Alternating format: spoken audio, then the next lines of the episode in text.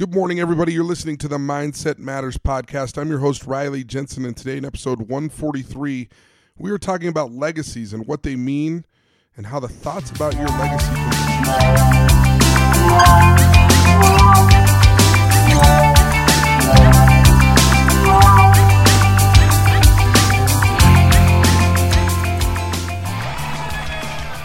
If you are listening to this podcast, you may or may not know the name of Ken Ravizza. I've mentioned him a few times on the podcast over the last year or so. And in the world of sports psychology, his name is revered. He has been the sports psychologist for the Chicago Cubs, the Anaheim Angels, Florida Marlins, the Dodgers, and many, many more. He is one of the driving forces behind the Cal State Fullerton baseball program and its success in the College World Series over the years. There's no mistaking it. He is a pioneer in our field. Ken Ravizza passed away on Sunday at the age of 70. It was not expected. Watching my Twitter feed fill up with tributes and stories about Ken is no surprise, and it left me feeling a little bit reflective this week. While I didn't know Ken Ravizza like others did, I still feel the sting of this loss. I read about him in my textbooks while I was in school for this field. I heard about him from my peers. And when I finally met him in January of 2017, he was everything that my peers had told me that he was. He was kind, he was funny, he was authentic, he was intelligent, and he was an absolute delight to be around. The passing of one of the greats in my field forced me to think about my own legacy and about how people will remember me and my efforts in this life. I certainly could learn from the life of Ken Ravizza. Today I sit here during this podcast in pretty good health at the age of 44. It seems like the days and nights are strung together beautifully right now. It also feels like they are coming and going so fast that I have no control over these days and nights. So the natural questions have all arrived this week. Will I be proud of myself at the end of this life? Or will I have regrets? What will I be frustrated with that I didn't do? What will I what what what are the things that I'll be proud of that I tried, that I did? And here's some of my thoughts as I address these questions. The first thing that I need to say is that I really hope that my children feel and know that I was available, that I was present, and that I encourage them to dream big and swing for the fences.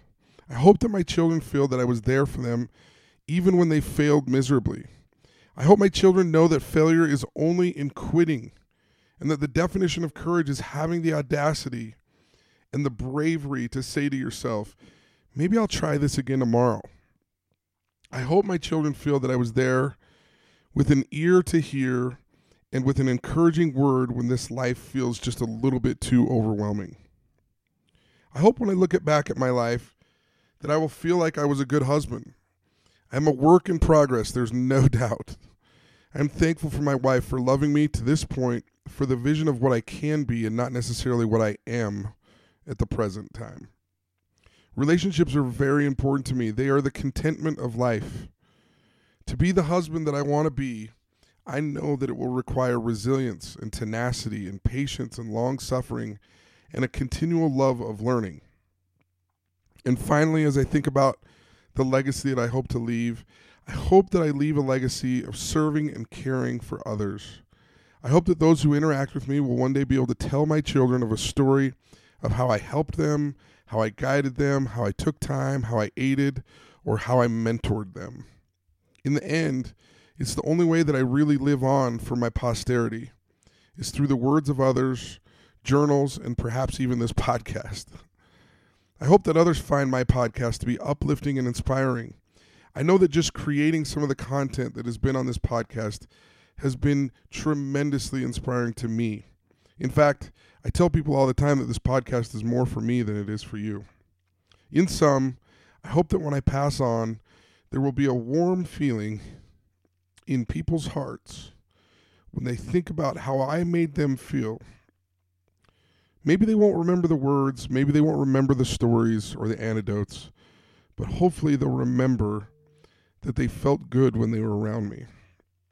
So here's my challenge today. My challenge to you today is to think about your legacy. Write down some notes on what you would like your life to look like. Here are some questions to ask yourself.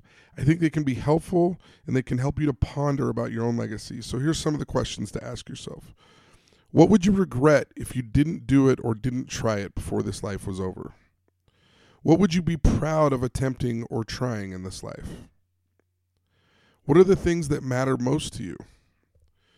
Why do you do what you do? And what are the characteristics of people you really admire? I promise that if you take some time to think about your legacy, it can change a lot. Work on your legacy. Think about your legacy. Organize your thoughts and start working on your legacy today. You were born to be great. You were born to be successful. You have a divine legacy, and you can do it. That's all I have for today. I love that you guys are part of our squad. I love your comments, your feedback, and your ratings on iTunes. Thank you for taking the time to leave those ratings and to leave your comments on iTunes. It makes all the difference to me. Will you take a moment to share this podcast with someone who you might think like it, who who you think might like the podcast? I'd really love it if you did. Um, reach out to me if you have any questions about this episode, or if there's a topic that you'd like me to cover. Feel free to reach out to me. You can email me at riley at rileyjensenconsulting.com, or you can find me via Twitter at Riley Jensen.